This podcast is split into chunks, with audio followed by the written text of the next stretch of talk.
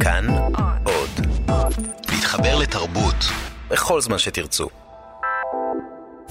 Неистов и упрям, Гори, огонь, гори, На смену декабря Приходят январи, Нам все дано сполна, И радость, и смех, Одна на всех луна, Весна одна на всех.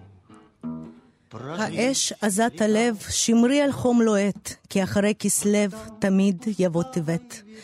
בורחנו בגדול, שמחה וצחוק חריף, הלבנה לכל, לכל ניתן אביב.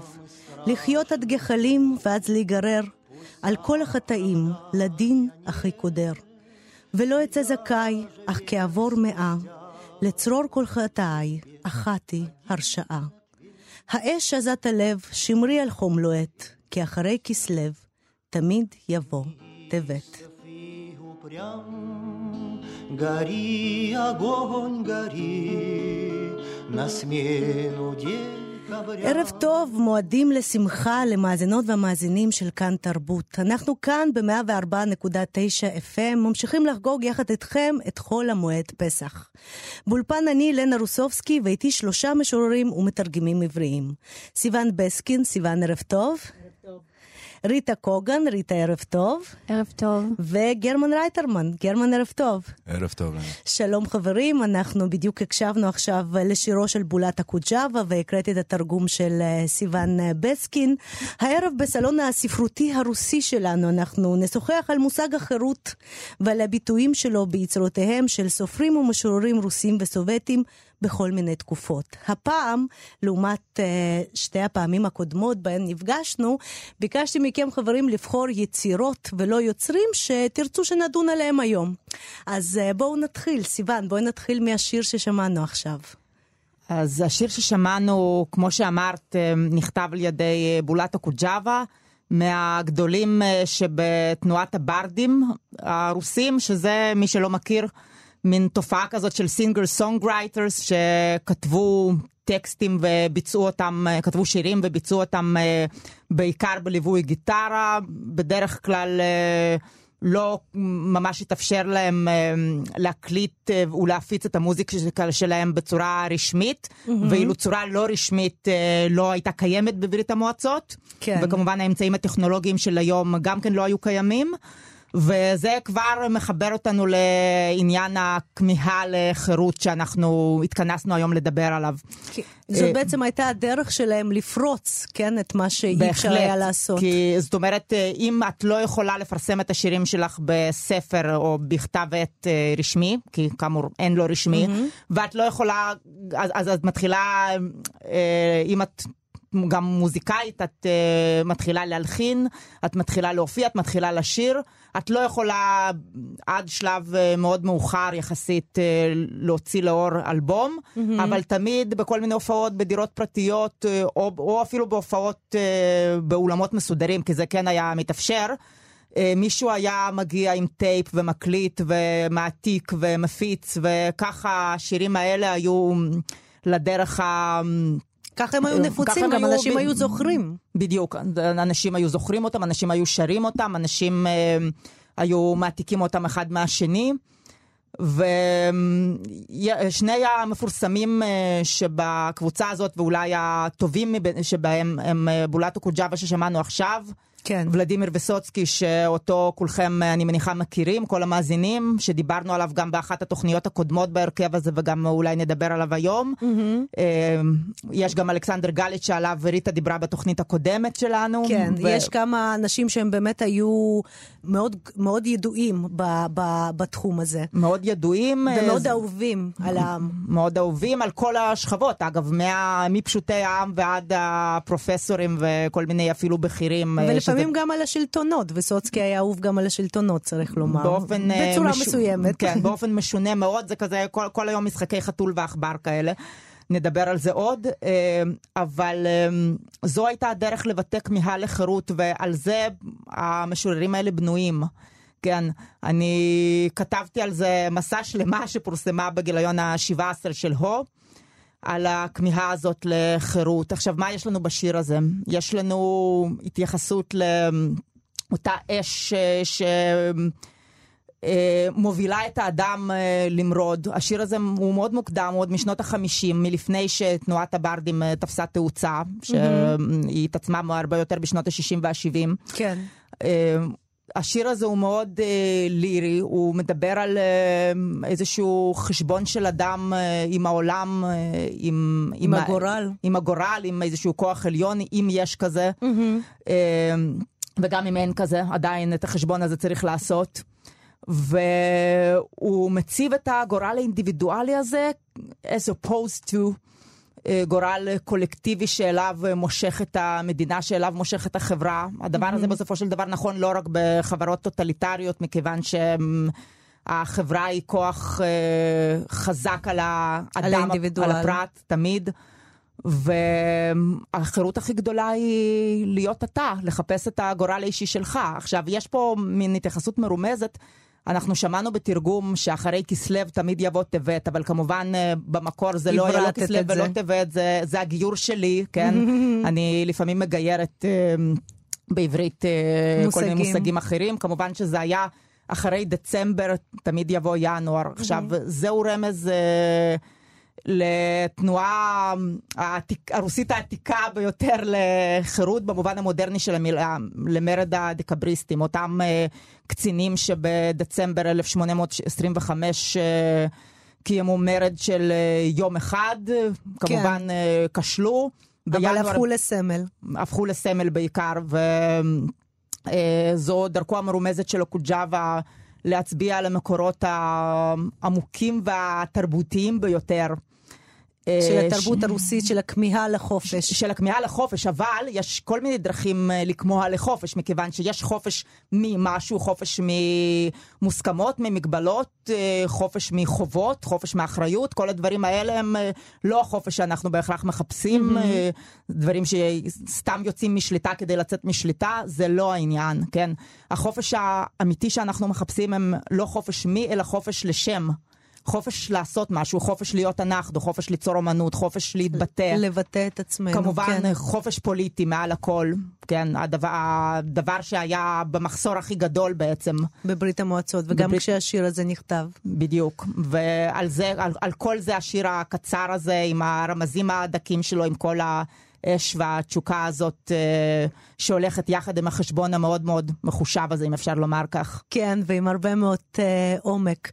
ריטה, את גם אה, בחרת אה, שירים לתוכנית שלנו היום. אה, כן, בחרתי אה, שירים. אה, בחרתי בעצם אה, להתמקד ביצירה מסוימת שמאגדת בתוכה גם פרוזה וגם שירה. Mm-hmm. אני מדברת על uh, הרומן של uh, בריס פסטרנק, uh, דוקטור ז'יוואגו, שבעיניי אה, בהחלט אה, הגורל של הרומן הזה, אחד הרומנים היותר אה, מטלטלים שנכתבו במאה ה-20, הגורל של הרומן הזה הוא משקף את אחת השאיפות אה, לחופש של, של, של כל היוצרים שהיו בברית המועצות, זה החופש להיקרא ולהישמע וחופש לפרסם.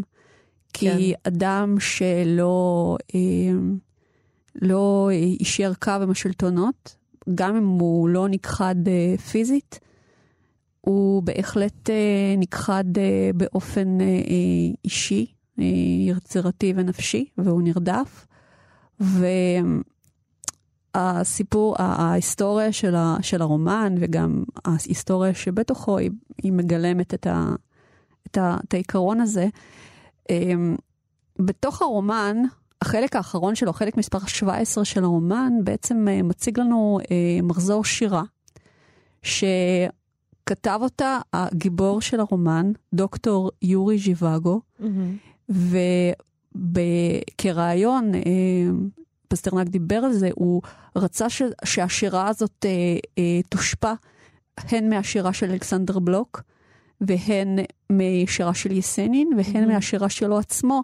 אה, בשנות ה-20 הסרק של, של תחילת המאה, של, של המאה ה-20. כן, לפני שהוא עזב את ה... לפני שהוא בעצם אה, אה, כמעט והפסיק לכתוב שירה. זאת ו... בעצם עדנה לשירה לחלוט... שלו, אפשר לומר. לחלוטין, והוא גם, הוא גם נטל לעצמו איזשהו חופש אה, לכתוב בצורה אה, שונה ממה שהוא כותב אה, בהתחלה, אה, כי, כי, כי השירה הזו היא באה בעצם מפיו של גיבור, כן. של, של יורי. ואת אחד השירים הכי אה, ידועים אה, ואייקוניים מתוך הרומן, שזה ליל חורף, הוא אה, שלח בתור קובץ שירה קטן, נפרד, לאלכסנדר פדייב ב-46, mm-hmm. והשיר הזה נפסל לחלוטין. פדייב, יש לומר, היה יושב ראש אגודת כן, הסופרים, כן, והאדם כן. החזק, החזק ביותר במיליה הספרותית. כן, זה כן. שחרץ גורלות, הוא אחד מאלה שחרצו גורלות בתקופה ההיא. הוא חרץ גורלות, אה, אנחנו לא נשפוט אותו, כי אין לנו מנדט לשפוט אנשים שחיו אז, אה, אבל כאשר הוא קרא את השיר הזה, אה, הוא פסל אותו מכל וכל. מכיוון שהוא אמר שהשיר הזה מגלם בתוכו את מה שאסור, מה שבעצם הוכה מתוך הספרות הרוסית על ידי אה, אותו, אה, אה, אותו צו של אה, ז'דנוב אה, כנגד אה, אחמטובה וזושנקו, שזה בעצם השילוב של המיניות של, אה, של היצרים, של המין, יחד עם האמונה הדתית הנוצרית. כן.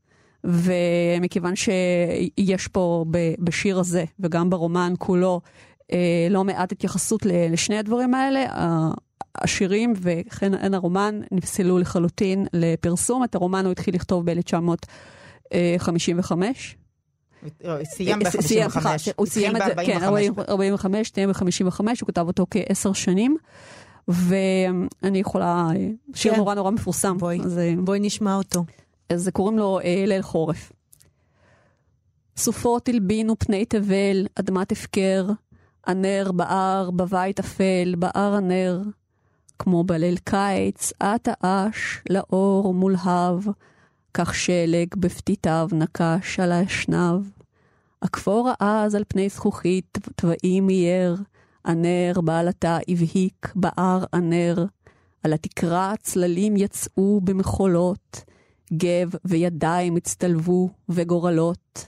מנעל על מרצפות היכה את נפילה, ודמע שעבה נקבע. אל גיא שמלה. סופה הלבינה פני תבל, ללא היכר, הנר בער בבית אכפל, בער הנר, משב פרצים בנר גער, אך הוא לאב, וזוג כנפי שרף פער, והוא דמוי צלב. היה זה פברואר מושלג, סועה, סוער, אך לעת ליל, חול וחג, בער הנר. בער הנר, איזה יופי. תרגום נהדר.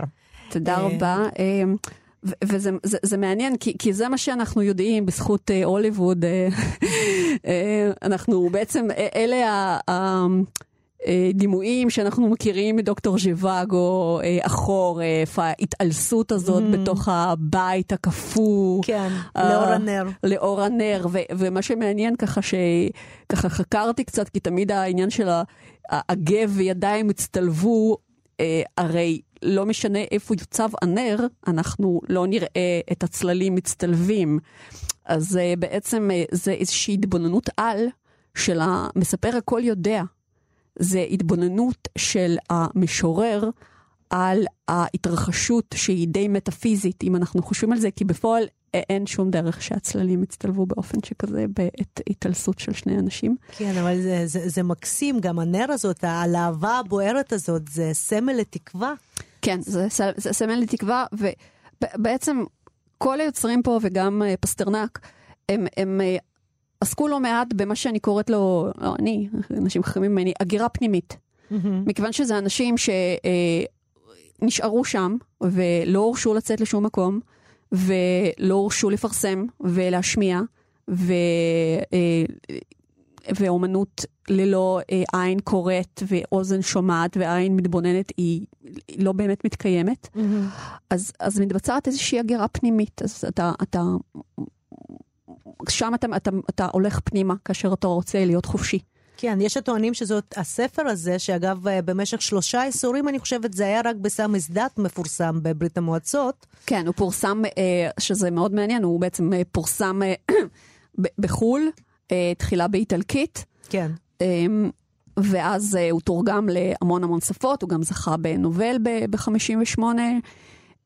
הוא ב- ברוסיה, הוא, ב, הוא פורסם אה, כעבור משהו כמו 20 שנה, לראשונה בהדפסה אה, אה, ממוסדת. כן. אפילו 30, 30. ממש בשנות ה-80 כבר. כן, כן, אני כן, חושבת לקראת שזה 80. סביב השלושה עשורים. כן, שלוש... כן. ויש הטוענים שהספר הזה, דוקטור ז'יוואגו, זאת בעצם סוג של אוטוביוגרפיה של פסטרנק. זו אוטוביוגרפיה רוחנית, אפשר לומר. אה, כן, היא- היא- היא היא סוג של, אה, יש כל מיני סברות, יש כאלה שאומרים שהוא בעצם ניסה ליצור גורל אידיאלי עבור משורר באותה תקופה רצחנית. אה, שהוא ביסס את הדמות אה, על אלכסנדר בלוק לא מעט.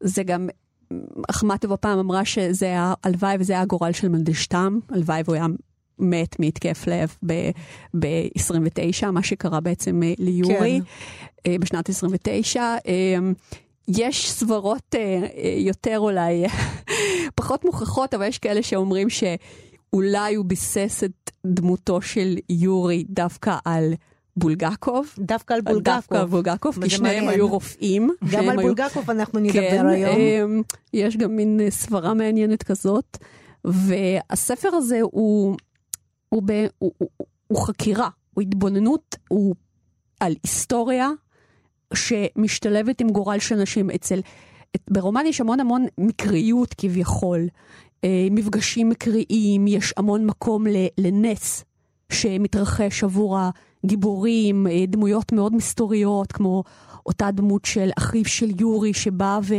וגואל אותו ומשמר בעצם את שיריו. אה, הוא גם היחיד שמגיע להלוויה, אם אני לא טועה, של כן. יורי בספר. כן, אח שלו. כן, אחיו, והיו גם הרבה, הרבה אה, יוצרים ואנשי רוח שלא קיבלו את, ה, את הרומן בזמנו, כולל אה, נגיד נבוקוב, ובעיניי זה- זו יצירה פוסט-מודרניסטית, כלומר, היא, היא, היא לא המשך טבעי של אותו רומן רוסי ש, של מאה ה-19, מהמם. זה משהו לחלוטין אחר.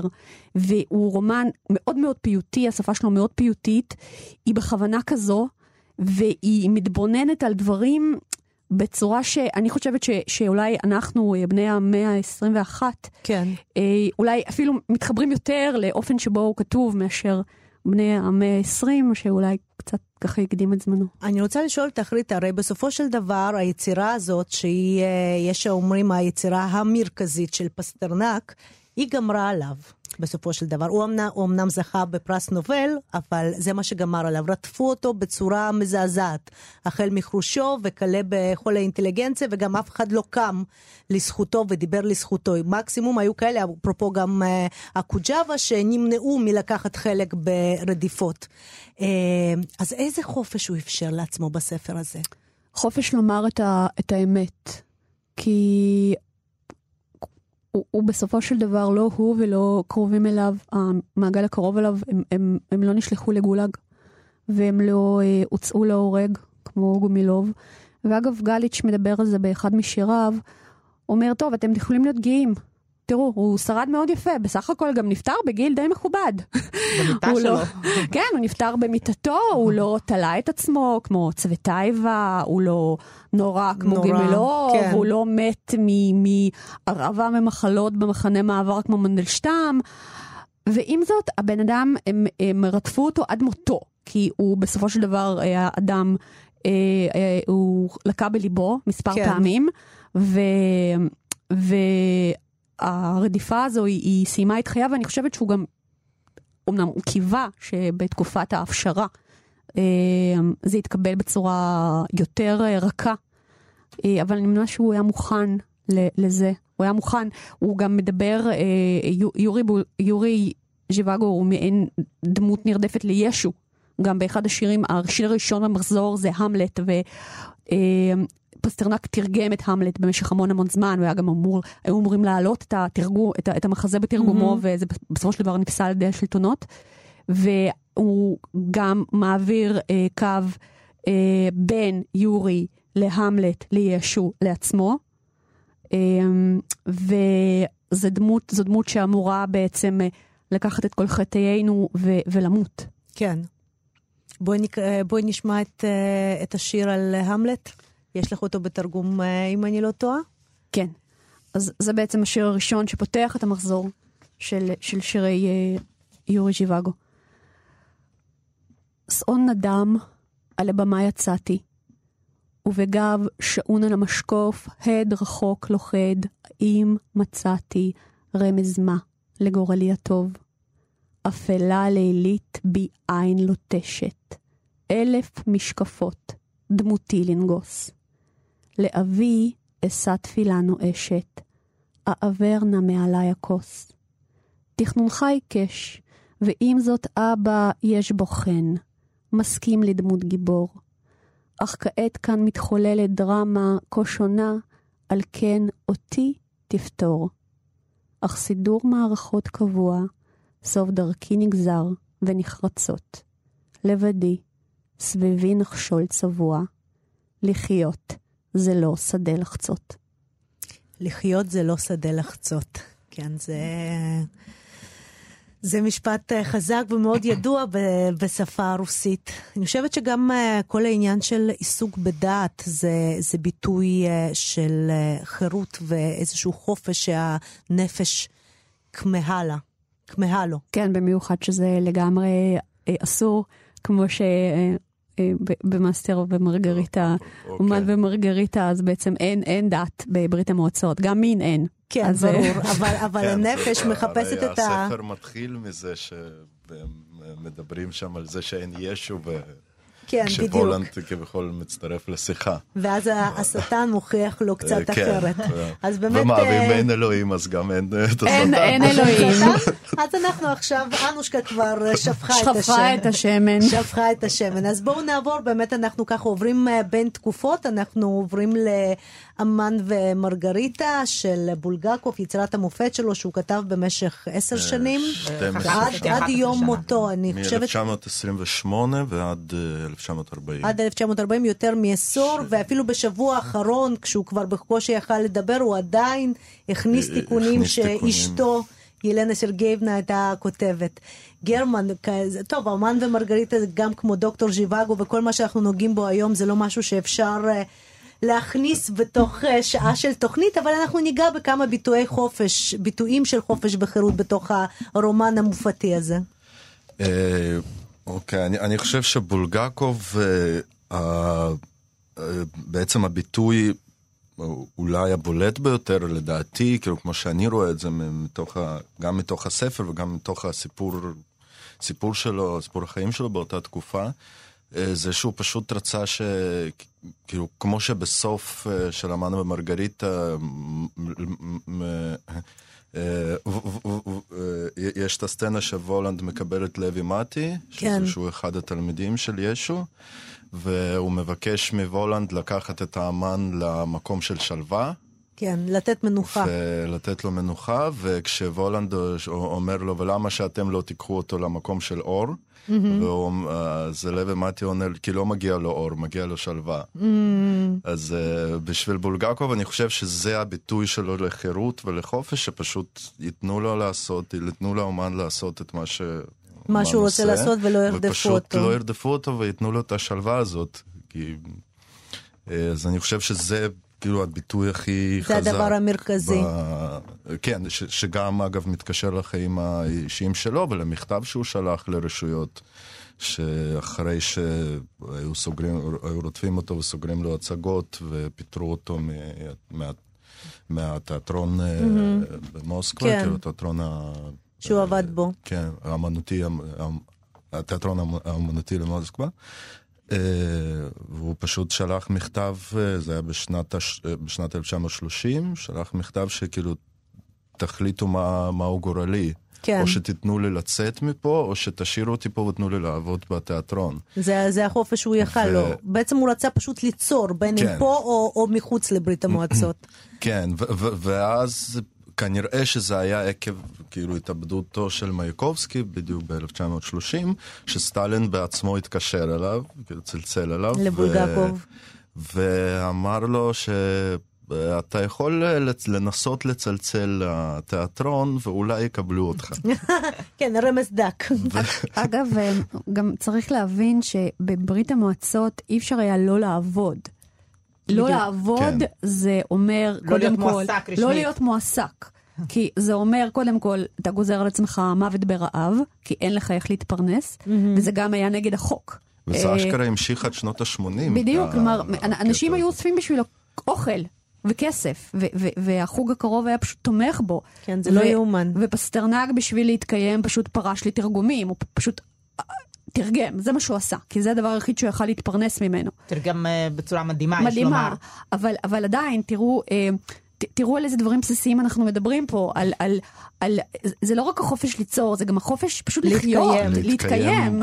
כי אתה, כן. אתה לא מועסק פה, אתה לא מועסק פה, ומצד שני אתה גם לא מועסק בשום מקום. כן, כי- זה לא שאתה יכול ללכת לעבוד באיזושהי עבודה זמנית בינתיים, או לקחת אבטלה, כן? טוב, אה, היו כמובן אה, יותר מאוחר, אה, נהייתה האופציה המפורסמת של אה, לעבוד כ... בכל מיני עבודות פשוטות, זאת אומרת אינטלקטואלים שהלכו לעבוד בתור... אה, בתור ב- פועלים? בתור, כן, בתור פוע- פועלי אה, משק כאלה שעובדים עובדים יומיים ונמצאים בבית שלושה, או כל מיני משמרות מוזרות כאלה, עבודות עלובות כאלה, אבל זה השאיר להם יחסית...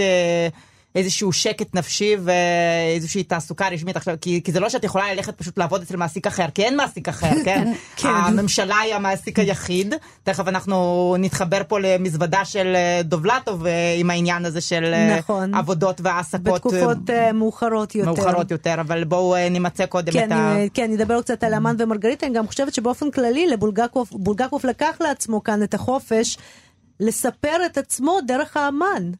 אה, לספר את כן. עצמו דרך הסיפור של האמן, דרך הסיפור של המאסטר, בתוך ה... לפחות מבחינת היצירה. כן, כי גם ומבחינת ההיכרות האיסורים. בין האמן למרגריטה זה מזכיר קצת ההיכרות בינו לבין אשתו השלישית, ילנה, ילנה סרגיימנה, מה, מה ש, שהזכרנו אותה, שהיא אגב אחראית על העריכה הסופית של הספר, אה, לאחר מותו. כמובן שבספר אפשר לראות כאילו עוד ביטויים של חופש, ונניח דברים שוולנד בתור כאילו שטן שמגיע עם פמלייתו למוסקבה. למוסקבה, והוא עושה שם את הסיאנס הזה של מגיה, ויש שם כל מיני ביטויים שהוא פשוט מוציא מאנשים את החשקים הנסתרים שלהם, שכל כך דוכאו על ידי המשטר, שאנשים כן רוצים בגדים חדשים, שאנשים כן רוצים כסף, שכאילו פתאום אה, יש הרבה מיניות בכל הטקסים וסיאנסים שכאילו שהוא, שהוא מעביר. שם. אה, כן, אז זה גם, זה סוג של כזה, כאילו להוציא את זה. ממסתור, כן, הוא נותן, כן. הוא נותן ביטוי, מה שאני הרגשתי בין השאר, זה בעצם, אה, למרות שזה זה מוצג כמשהו בעייתי ומשהו שהוא חיסרון בנפשו של בן אדם, בסופו של דבר הוא נותן חופש, הוא, הוא, מר, כן, הוא נותן ש- חופש לאנשים לבטא. לבטא את מה שהם באמת הסובייטי. רוצים, הם רוצים את הבגדים החדשים האלה ב- בסיאנס הזה של מגיה שחורה, כן. הם רוצים לקחת כסף מהצד כדי לתת את הדירה הזאת לאנשים שנתנו להם את השוחד, זה מה שאנשים רוצים, זה אולי לא נחשב מוסרי, בטח לא בברית המועצות, אבל, אה, אבל זה מה שהעם רוצה. והוא נותן חופש לביטויים האלה, מה אתן חושבות? וכן, ועוד ביטוי שאני חשבתי שתמיד ככה ליווה אותי מגיל מאוד צעיר לגבי מאסטר ומרגריטה, זה בעצם אה, הדמות של אה, מרגריטה, כן. שהיא היא, היא בוחרת בהמון המון דברים במהלך הרומן. למשל, עצם זה שהיא אישה נשואה ללא ילדים, זה כן. תמיד uh, מאוד קרץ לי, שהיא עשתה את זה די מבחירה, ושהיא בוחרת את המאהב שלה, את המאהב הדי בעייתי שלה, יש לומר. והיא, שהוא האומן, כן. שהוא אומן, ובידיעה שהיא מעודדת אותו לכתוב, היא בעצם הקוראת הראשונה והעיקרית שלו, היא זו שמשמרת את המעט שנשאר אחרי שהוא מנסה לשרוף את היצירה, והיא זו שמצילה אותו. היא זו שפעילה, כלומר, אם מסתכלים על, ה, על, ה, על, על מאסטר, אז הוא, הוא אחרי שהוא כתב וניסה אה, להוציא, אה, בצורה כושלת מאוד, הוא בעצם מפסיק להיות פעיל. כן, הוא מוותר. כן, הם, הוא נאסר, הוא בעצם נאסר, הוא, הוא, הוא, הוא נע ככל הנראה, הוא משוחרר כאשר הוא כבר לא לחלוטין... אה, כן, מאושפז מאושפז בכפייה. שבר כלי, מאשפזים אותו, ואז היא פועלת. כן, היא... ו- ובעיניי זה מאוד אה, מהפכני. כן, גם איך היא פועלת, היא כן, מוכנה לעשות כאילו היא עסקה. מוכנה לעשות עסקה עם השטן בשביל כן. להציל את וגם ה... אחד כן. המשפטים החזקים שככה מלווה אותי אה, באמת מגיל אה, צעיר כאמור, זה לעולם אל תבקשי שום דבר מחזקים ממך. יבואו לבד ויוציאו לבד. מה כן. שבולגקוב מאוד מאוד לא קיים, יש לומר, הוא ביקש גם ביקש, כמו ששמענו, וגם מעבר לכך. לא, כן, אבל מתה כנראה זה. גם הייתה כאילו כן, השאיפה שלו. כן. זה אולי. האוטוביוגרפיה כן. אפרופו. זה כן, כמו נכון, כמו שנשים. רצו נעליים צרפתיות ובושם, אז הוא רצה לא לבקש דבר הוא רצה לא מהחזקים. לבקש מהחזקים, אבל לא הייתה ברירה כל כך בברית המועצות לא לבקש, כן, או לא- כן. או לא ככה להתייחס לחזקים ממך. מה לגבי הסיפור עם ישו הנוצרי באמת? אה, אה, אוקיי, עכשיו ברומן, כאילו כידוע יש אה, שלושה מישורים, כאילו אפשר להגיד, כן. כאילו זה המישור של, אה, אה, מדברים, כאילו מספרים את הסיפור של האמן ומרגריטה, ו... אהבה ביניהם? ואהבה ביניהם, והרומ- ויש את הרומן שהוא כותב, שזה בעצם רומן על ישו ועל... על, על ה... על פונטיוס פילטוס. כן, פו- פונטיוס פילטוס, שהוא פרוקורטור, המושל ביהודה. המושל ביהודה. ומה שמתרחש בסיפור שם, שלמעשה גם, כאילו, יש שם איזה דילמה ש... אה, מצד אחד הבן אדם כל כך חזק כמו המושל, כמו פונטיוס פילטוס, שהוא כביכול חורץ גורלות. ו... הוא ממש חורץ גורלות. אה, אה, שהוא הוא, הוא דווקא מוצג כבן אדם מאוד חלל, כאילו עם... מיוסר אה, בעיקר. מיוסר. מאוד מיוסר, מאוד עייף, כן. שאין לו מישהו לדבר איתו, והיצור החי היחיד שהוא... קרוב אליו. באמת אוהב והוא קרוב אליו, זה בעצם הכלב שלו. אה, ו- וגם- ו- ו- וזה מה שגם ישו אומר לו, כאילו, אתה לא יכול את כל האהבה שלך, את כל... את כל, כאילו... הרגשות שלך. כל הרגשות שלך לתת אה, רק לכלב. רק לכלב. ו, ו, ו, ופתאום אנחנו יכולים לראות ש, שדווקא, שדווקא אותו ישו הנוצרי, כמו שהוא מוצג בסיפור, שהוא הוא בעצם החופשי מבחינה רוחנית. כן, הוא כי הוא החופשי. חופשי, כי הוא נווד והוא פילוסוף, והוא חופשי להגיד את מה שהוא... את מה שהוא חושב. את הוא מה גם, שהוא חושב. אני חושבת שבולגקוב לפונטיוס פילטוס, הוא נותן לו את החופש להיות אנושי בצורה מסוימת. כן, לגמרי. להיות אנושי, לא רק זה נכון שהוא חורץ את גורלו של ישו ושל האחרים למוות, אה, אבל, ו- אה, וזה אחרי זה אבל זה הוא לוכד אותו מתייסר, בתוך, אה, הוא מתייסר, מראים אותו כן. כבן אדם אנושי שסובל מהבחירה הזאת הוא שהוא גם נוקם, צריך לעשות. הוא גם נוקם הוא גם. נוקם גם בסוף. וכאילו שזה- השיחה כן. הזאת עם הפרני, עם פרני, אה, כן. וואי, זה- זה זה פשוט... אה, זו שיחה מדהימה. חלק, אגב, אה, גאוני. ק- קרה לי משהו מעניין בהקשר דווקא ל- להבנה של למה... הבחירה של בולגקוב ב- ב- בלתאר את הסיפור של ישו, פתאום הבנתי, סתם, זה, זה מחשבה, אולי אני טועה, זה לא בגלל ישו, זה בגלל הקיסר טיבריוס. כי בתקופת טיבריוס הוקמה משטרה חשאית מחרידה ברומא, כן. שאנשים הלשינו אחד על השני, והיו שם פשוט גוויות על... זה, זה פשוט היה מלא רציחות פוליטיות, מלא רדיפות פוליטיות. זה כאילו הקבלה למה בדיוק, שקרה כן, בשנות ה-30. והבחירה הזו אה, של, של לכתוב ברומן, שבתוך רומן, על התקופה ההיא, זה, זה בחירה שהיא היא, היא- היא, היא לא לגמרי, בכדי. היא, היא לא בכדי, כן, ו, ואולי היא, גם בה יש אה, אה, איזושהי ביקורת מאוד מאוד אמירה- קשה, כן, אמירה פוליטית מאוד מאוד נוקבת. כי אז הוקמה משטרה חשאית, ו, וגם, וגם יש איזו מחשבה שעוברת ל... ל- לפונטיוס פילטוס שהוא חושב לח, לחון, לחנון, אה, את, לתת חנינה לישו, ואז הוא חושב, הוא מדמיין את ראשו אכול הפצעים המוגלתיים של וואו. הקיסר טיבריוס. כן, הכל קשור להכל, אה? כן, טוב, נו, האומן ומרגריטה, אפשר לדבר על זה עוד אה, רבות, כמו על דוקטור ז'יוואגו ועל הקוג'אווה, אבל אנחנו קצת נקפל את החלק הזה ונעבור לשיר מתקופה שונה לחלוטין, שבישר את תחילתה של פרסטרויקה. Полковник Васин приехал на фронт со своей молодой женой. Полковник Васин созвал свой полк и сказал им «пойдем домой». Ведем войну уже 70 лет, нас учили, что жизнь — это бой. По новым данным разведки мы воевали сами с собой —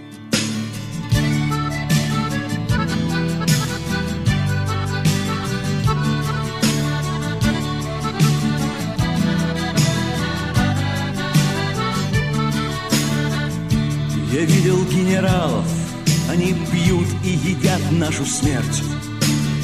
Их дети сходят с ума от того, что им нечего больше хотеть. А земля лежит в ржавчине, церкви смешали с золой. Если мы хотим, чтобы было куда вернуться, время вернуться домой. Этот поезд в огне, и нам не на что больше жать. Этот поезд в огне, и нам некуда больше бежать. Эта земля была нашей, пока мы не увязли в борьбе. Она умрет, если будет ничьей, пора вернуть эту землю себе.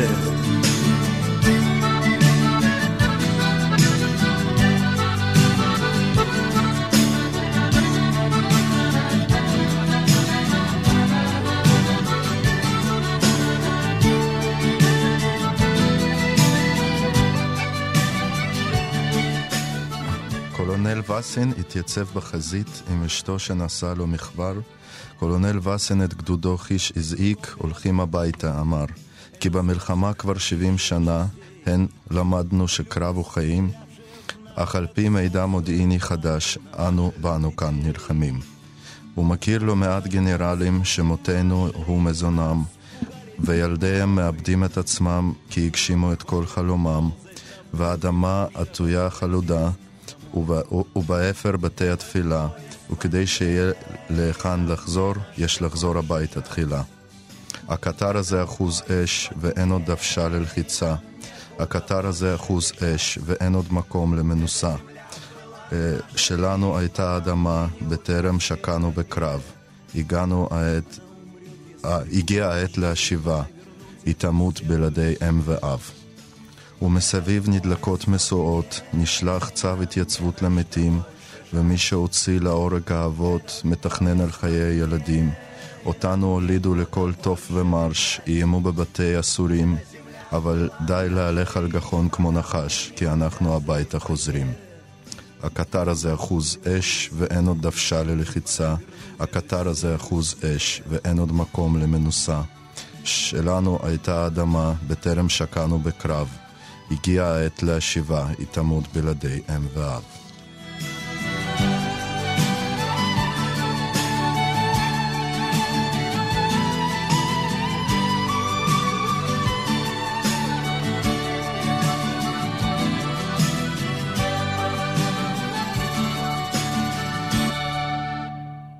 הקטר הזה אחוז אש בתרגומה של ריטה קוגן, תודה גרמן שהקראת לנו, וכמובן שמענו את הביצוע של בריס גרבינצ'יקוב ולהקת אקווריום האגדיים ממייסדי הרוק הרוסי. למה בחרתם בשיר הזה חברים? מיותר לומר, אבל בואו נדבר על זה בכל זאת. גרמן, למה? כי זה, זה לדעתי אחד השירים הכי, כאילו, הכי טובים ברוק הרוסי, והכי... מביאים את הבשורה כמו שדיברנו, כאילו, כי הוא בדיוק נכתב בתקופה הזאת של... את הבשורה של החופש והחירות, יש כן, לומר. כן, כי זה בדיוק נכתב בתקופה של כאילו תחילתה של פרסטרויקה, ו... ואני חושב שזה סוג של אבן דרך.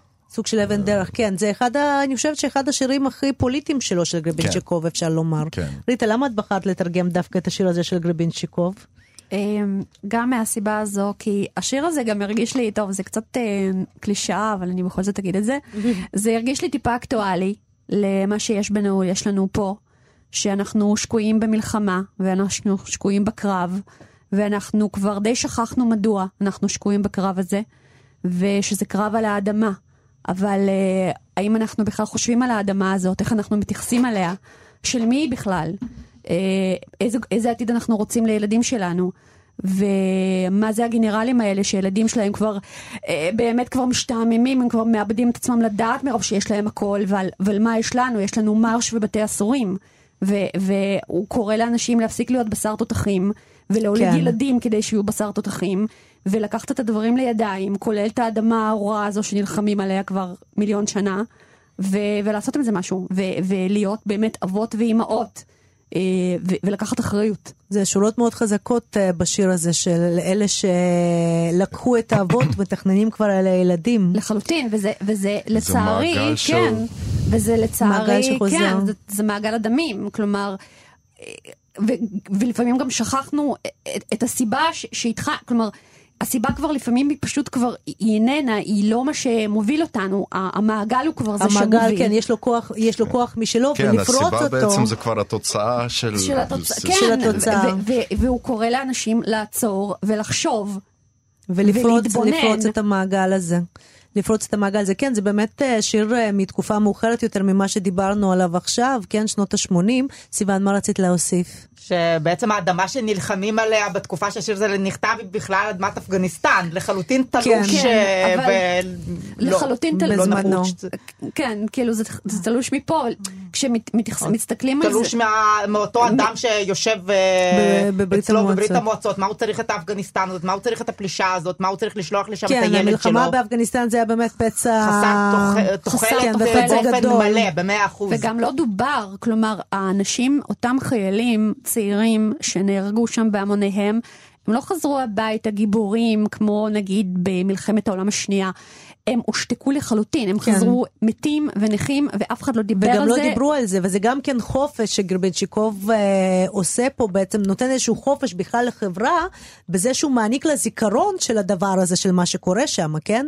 ובשיר הזה בעצם מעניק איזשהו, איזושהי אפשרות לזיכרון, כי זה לא דובר באמת, זה באמת לא דובר. אז זה חלק uh, מהעניין הזה. סיוון, uh, מה את הכנת לנו לתוכנית היום? גם זה ככה מתקופה של, זה מתקופה של, של 60, 70, 80, אבל בעיקר שנות ה-80 אני בעיקר חושבת. בעיקר שנות ה-80. אני אדבר קצת על אה, ספרו של סרגי דובלטוב, המזוודה, שיצא לאור בתרגומי ב-2010 בהוצאת אחוזת בית. Mm-hmm. והספר הזה שונה מהספרים שהזכרנו עד עכשיו, מכיוון שהוא נכתב כבר מחוץ לברית המועצות, אחרי שמחברו השתחרר באופן מעשי והיגר לארצות הברית. ו... כן, הוא כתב אותו ב-86. נכון. ו... כשהוא כבר היה בארצות הברית. בהחלט, כי הוא היה כבר אפילו זמן רב למדי בארצות mm-hmm. הברית, ופרסם את הסיפורים של הספר הזה בבודדים בניו יורקר. המקום הכי יוקרתי שאליו סופר, בוודאי מהגר יכול להגיע. זה אחרי שבברית המועצות הוא היה רק בסם מסדד ולא נתנו לו להתפרסם, זה מדהים. נכון, הוא בעצם אה, ביטלו לו ברגע האחרון אה, פרסום של ספר אה, בברית המועצות. והספר הזה, המזוודה, הוא מתחיל במין גימיק פשוט. אה, היגרתי, פתחתי את המזוודה העלובה שלי, התחלתי לשלוף משם חפצים שהבאתי איתי, אה, אחד אחרי השני, שלא השתמשתי בהם אה, במשך כמה שנים כי הם כבר לא היו נחוצים לי, ומאחורי כל חפץ יש סיפור, ועכשיו אני מספר את הסיפור. כן. אז אני קצת אקריא ברשותכם כן, מתוך בשמחה. הסיפור. ש... איזה, איזה, איזה חפץ בחרת? או, החפץ זה בעצם הסיפור הראשון אחרי ההקדמה בספר הזה. גרבי קרפ מתוצרת פינלנד. זה, כבר, זה כבר נשמע מבטיח. כבר נשמע מבטיח מאוד, מכיוון ש... בעצם זה מתחבר לאותו חוסר חופש כלכלי שהזכרנו קצת קודם, מכיוון שאם, אה, או שאתה עובד בשביל הממשלה ואז אתה מיישר קו, או שאין לך שום אפשרות אחרת, אין לך מעסיק אחר, אין לך אפשרות נגיד לפתוח עסק משלך, איזושהי יוזמה פרטית. בטח שלא. אין לך בכלל אפשרות לעשות משהו פחות עלוב ממה שהממשלה הזאת מציעה לך. כן, כן? בואי נשמע. ואז, ומצד שני, גם כצרכן אין לך שום אין מבחר. לך שום דבר לקנות. אין לך שום דבר לקנות. עכשיו, זה לא שאנחנו פה בש... במאה ה-21 כאלה פרו-צרכנות. אבל אה, כאן זה לחלוטין הקיצוניות השנייה, ואז אה, בעצם מסופר פה על אה, אנשים שמוצאים לעצמם איזושהי פרצה שהיא לעיתים בצד השני של החוק, של איזשהו חופש כלכלי, אבל גם הוא מאוד עלוב, כן? Mm-hmm. שמין... אה, כל מיני... ספסרות כזאת. ספסרות, בדיוק, בכל מיני חפצים עלובים, כי מי צריך באמת לספסר בגרביים בעולם אה, מתוקן? כשאין לך אותם, אז זה מה שנשאר. כשאין לך, זה מה שאתה עושה. כן, מפינלנד, הם מחו"ל. ומפינלנד. אז יש פה סיפור, בעצם גיבור, גיבור הסיפור שהוא כזה בן דמותו של המספר, הוא, זה מתרחש עוד בשנות ה-60, הוא סטודנט צעיר שיש לו בעיות כספיות אה, קשות נכון לאותו רגע, ופתאום הוא, הוא פוגש איזשהו מכר אה, שעיסוקו הוא בדיוק ספסרות בחפצים, כלומר אותו בחור פוגש תיירות אה, מפינלנד, זה מתרחש בלנינגרד, היום סן פטרסבורג שהיא קרובה מאוד לפינלנד, יש תיירים פינים, תיירים פינים מביאים במזוודה סטפה של אה, גרביים, אה, כנראה מהזולות והעלובות ביותר, גזולים ועלובים ביותר שהם. מייצרים אצלם. היו לך כאלה? לי לא. ומוכרים אותם לספסרים, ואלה אחרי זה מוכרים אותם במחיר מופקע מוסיפים על זה עוד כמה. קופייקות. כן, בשוק, שחור. והנה הוא פוגש את הספסר הזה, והם יושבים באיזה מסעדה עלובה, ומתרחשת השיחה הבאה בין היתר. לספסר קוראים פרד. המלצרית לקחה את ההזמנה, הצתנו סיגריות והתעניינתי. לא יכולים לעצור אותך? פרד הרהר והשיב בשלווה. לא מן הנמנע, אנשיי שלי ימכרו אותי, הוסיף ללא כעס. אז אולי כדאי לחתוך? פרד העווה את פניו. פעם עבדתי כמלווה משלוחים, חייתי מ-90 רובלים בחודש. לפתע הוא התרומם וקרא, זהו טריק מכוער! בית הסוהר לא יותר טוב. ומה אעשה? כישרונות מיוחדים אין לי. להרוס את הבריאות בשביל 90 רובלים אני לא מסכים. בסדר, אז אני אוכל בימי חיי אלפיים קציצות, אלבש 25 חליפות בצבע אפור כהה, אדפדף ב-700 גיליונות של שבוע, שבועון הלהבה, וזהו? אתפגר מבלי לשרוט את קליפת כדור הארץ? איי איי איי. איי איי איי. מוטב כבר לחיות דקה אחת, אבל כמו בן אדם. כאן הביאו לנו את האוכל והמשקאות. ידידי החדש הוסיף להתפלסף. לפני הולדתנו פעורה תהום, ואחרי מותנו פעורה תהום. חיינו אינם אלא גרגר חול באוקיינוס האינסוף האדיש. על כן ננסה לפחות לא להקדיר את הרגע הנוכחית בהגמומיות ובשעמום. ננסה להותיר שריטה על פני קליפת כדור הארץ. ואת העול יסחה והאספסוף הממוצעים. בכל מקרה, הוא לא עושה מעשי גבורה, ואפילו לא עובר עבירות. כמעט צעקתי לפרד, אז היית כבר עושה מעשי גבורה? אבל התאפקתי, בכל זאת שתיתי על חשבונו. ישבנו במסעדה כשעה, אחר כך אמרתי, אני צריך ללכת, בית האבות עומד להיסגר. ואז פרד קולסניקוב הציע לי, רוצה להיות השותף שלי? אני עובד בזהירות, לא לוקח לא זהב ולא מטבע זר. תשפר את מצבך הפיננסי, ואחר כך תוכל גם לעזוב. בקיצור, תחתום. עכשיו נשתה, ומחר נדבר. עכשיו נשתה ומחר נדבר. ו- וזהו, אחרי כל הנאום חוצב הלהבות הזה, כמה הוא רוצה להותיר אה, חותם על אה, קליפת כדור הארץ, מה הוא עושה? הוא מספסר בגרביים. בגרביים. ו- שזה בעצם, זה, זה אנשים לקחו לעצמם חופש, אמנם לא חוקי בתקופה ההיא, אבל איזשהו חופש לקיים איזושהי כלכלה. את אגב, סיוון גם כלכלנית, גם וריטה היא בעוונותיי. גם מהנדסת, וגרמן הוא גם מוזיקאי, בנוסף לזה שאתם אה, משוררים ומתרגמים. אז בעצם, מה החופש כאן? החופש לכלכלה אחרת? אה, למרות מה שהשלטונות אה, אילצו? קודם כל כן, כן, זאת איזושהי אפשרות ליוזמה פרטית כלשהי, גרועה, קלוקלת, עלובה, אבל אה, אד- אדם שמחפש משהו אחר, לא יודעת, אפילו סתם השלמת הכנסה, כן, אה, לעשות משהו שהוא, שאתה עושה אותו מטעם עצמך ולא מטעם המדינה, כן, אז אה, מי שיש לו כישרונות מיוחדים כותב ספרים. מי שאין לו כישרונות מיוחדים והוא רוצה אה, איכשהו להתבטא, אז הוא מספסר בגרביים. כמובן כל המבצע הזה אמ, נגמר בכישלון חרוץ, אחרת לא היינו בסיפור של דובלטוב. כן, לגמרי. אתם רוצים שאני אקריא איך זה נגמר? אה, כן, כן, בואי, כן, יש לנו כן. איזה כמה דקות עוד. כן, יפה. יותר... וכמה הוא מצחיק גם, זה פשוט מאוד כל כך מצחיק. הוא הוא מן המשובחים, אז. אחרי הקטע הזה יש כמובן סצנה קורעת אה, עם אותן תיירות פיניות שמוכרות להם באיזה גרביים. דירה, כן. באיזה דירה, באיזה כן. דירה. יותר מאוחר פרד ואני מצאנו את עצמנו בשיפודיה. השעוונית על השולחן הייתה דביקה. מסביב עמד מעין ערפל שמנוני. האנשים אה, שחו על פנינו כמו דגים באקווריום. פרד נראה מפוזר וקודר. אמרתי, סכום כזה בחמש דקות? הרי הייתי צריך לומר משהו. ועדיין, השיב פרד, תצטרך להמתין 40 דקות עד שיביאו לך צ'יבורקי על בסיס מרגרינה. ואז שאלתי, לשם מה אתה זקוק לי? כאן אני מדלגת טיפה, הוא מסביר לשם מה הוא זקוק לו, כי הוא לא סומך על השותף היותר דביל שלו, כן? ואז uh, קרה הדבר הבא. Uh, אקדים את המאוחר ואומר שבסתיו נפרדנו מה, מהחברה. כן, כן. כן. הרי אדם ששואל שאלות בלי הפסקה צריך במוקדם או במאוחר ללמוד להשיב. ביום חמישי התקשר פרד, אסון. מה קרה? חשבתי שרימר, זה השותף הדביל, נעצר. יותר גרוע, אמר פרד, תיכנס לחנות הסדקית הקרובה למקום מגוריך. למה? כל החנויות מוצפות בגרבי קרפ. ליתר דיוק בגרבי קרפ מתוצרת ברית המועצות. 80 קופייקות לזוג, באיכות שלא נופלת מזו הפינית, אותו חרא סינתטי. אז מה נעשה? כלום. מה אפשר לעשות כאן? מי ציפה לברז כזה מהכלכלה הסוציאליסטית? למי אתן עכשיו את הגרביים הפיניים? איש לא ייקח אותם אפילו ברובל לחתיכה. אני מכיר את התעשייה המזוינת שלנו. קודם היא מדשדשת 20 שנה, ואז פתאום, הופ, כל החנויות מפוצצות באיזה חרטבונה אחת. אם כבר הפעילו קו ייצור, זהו, ישכפלו עכשיו את גרבי הקרפ האלה, מיליון זוגות בשנייה. בסופו של דבר חילקנו את הגרביים בינינו. כל אחד מאיתנו לקח 240 זוגות. 240 זוגות של גרבי קרפ זהים בצבע אפונה דוחה. הנחמה היחידה, הלוגו made in Finland. אחר כך היו הרפתקאות רבות. המבצע עם מעילי הגשם. המכירה מחדש של שש מערכות סטריאו מתוצרת גרמניה. הקטטה במלון קוסמוס בגלל ארגז סיגריות אמריקאיות. הבריחה מכוח משטרה עם מטען של ציוד צילום יפני ורבות אחרות. החזרתי את חובותיי, קניתי לעצמי בגדים מכובדים, עברתי לפקולטה אחרת, הכרתי את הנערה שאותה בסופו של דבר נשאתי לאישה. נסעתי לחודש לאזור הבלטי כשרימר ופרד נעצרו. התחלתי את ניסיונותיי הספרותיים הראשונים והמבוישים, הפכתי לאבא, הגעתי לעימות עם הרשויות, איבדתי את מקום עבודתי, ישבתי במשך חודש בבית הסוהר קלייבסקיה. דבר אחד בלבד לא השתנה, במשך עשרים שנה התהדרתי בגרבי אפונה. נתתי אותם במתנה לכל מכריי.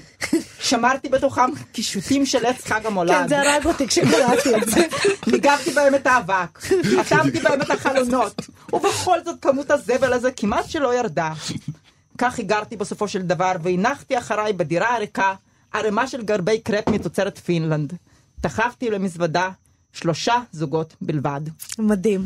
איזו תושייה, איזו תושייה, והתושייה של האנשים. כן, כמה אנרגיה מושקעת בדברים כן, האלה. בסוף להשתמש במה שאפשר. אגב, אני חייבת להגיד לגבי דובלטוב, שהוא כמובן, כמו כל מי שדיברנו עליו היום, אה, אה, צריך אה, תוכנית מיוחדת. מה שאני אוהבת ביצירות שלו, כולל היצירה הזאת, זה שהוא לא מתבייש במי שהוא. הוא לא מתבייש להיות עצלן, הוא לא מתבייש לצטט את אשתו שאומרת, אתה לא עוזב אותי רק. בגלל שאתה עצלן ודברים כאלה. וזה גם כן סוג של מרד וסוג של איזושהי חירות שהוא נותן לעצמו, כי בברית המועצות היו עוצרים עונשים על שוטטות ועל זה שהם לא עשו שום דבר, כן? טוניאצטווה. כן, טוב, דובלטוב כמובן, אה, הוא עבד בעיקר כעיתונאי בחייו בברית המועצות, והוא לא באמת עצלן, כי לפני שהוא יוצא לעבודה בעיתון, הוא קם בחמש בבוקר וכותב. כן, אבל הוא תמיד מדבר על העצלות הזאת, ועל זה שהוא, ועל חוסר, כן, זאת הדמות שהוא תמיד מבטא בספרים שלו, וגם בספר הזה שהוא הולך, הוא לא יודע למה, הוא לא יודע, זה, זה נחמד. יפה מאוד. מה, גרמן, מה אתה אומר על דובלטוב ועל היצירות שלו? שקודם כל, חוש ההומור שלו נהדר פשוט, גם מרגישים את זה בכל, כאילו, בתרגום של סיוון, מרגישים את זה ממש. כן. כן, הוא נהדר, הוא נהדר, והוא באמת, החופש שהוא לקח לעצמו בסוף זה שהוא באמת הצליח להגר בצורה פיזית. הוא הצליח להימלט משם, כן. הוא הצליח להימלט משם. הוא מימש את ההגירה הפנימית גם אה, לטובת כן. ההגירה המלאה, וההומור, ההומור שהוא מציל מהדיכוי. כן, ומי שלא הצליח להגר באמת עשה את אותה הגירה פנימית ונטל לעצמו את החופש ביצירה. חברות וחברים, התוכנית שלנו מגיעה לסיומה. אני מודה לכם על שהייתם איתנו. תודה לאורחים שלנו היום, סיון בסקין, ריטה קוקן וגרמן רייטרמן, משוררים ומתרגמים. תודה לטכנאית הקול שלנו חן עוז. אני לנה רוסובסקי, ואני מאחלת לכם שתהיה לכם די חירות כדי להגשים את כל מה שתרצו. מועדים לשמחה.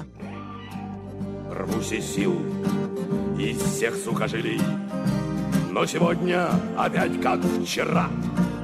Обложили меня, обложили. Гонят весело на номера. И заели хлопочут двустволки. Там охотники прячутся в тень На снегу кувыркаются волки Превратившись в живую мишень. Идет охота на волков, идет охота На серых хищников, матерых и щенков. Кричат загонщики и лают псы до рвоты Кровь на снегу и пятна красные флажков Не на равных играют с волками егеря Но не дрогнет рука, оградив нам свободу флажками Бьют уверенно наверняка. Волк не может нарушить традиции Видно в детстве слепые щенки. Мы волчата сосали волчицу И всосали нельзя за флажки. И вот охота на волков идет охота Серых хищников, матерых и щенков. Кричат загонщики и лают псы Кровь на снегу и пятна красные флажков Наши ноги и челюсти быстры. Почему же ваш шаг? Дай ответ. Мы затравленно мчимся на выстрел. И не пробуем через запрет. Волк не может, не должен иначе. Вот кончается время мое. Тот, которому я предназначен Улыбнулся и поднял ружье Идет охота на волков, идет охота На серых хищников, матерых и щенков Кричат загонщики и лают псы до рвоты. Кровь на снегу и пятна красные флажков Я из повиновения вышел. За флажки Жажда жизни сильней. Только сзади я радостно слышал Удивленные крики людей. Рвусь из сил из всех сухожилий. Но сегодня не так, как вчера. Обложили меня, обложили. Но остались ни с чем егеря. Идет охота на волков, идет охота На серых хищников, матерых и щенков Кричат загонщики и лают псы до рвоты Кровь на снегу и пятна красные флажков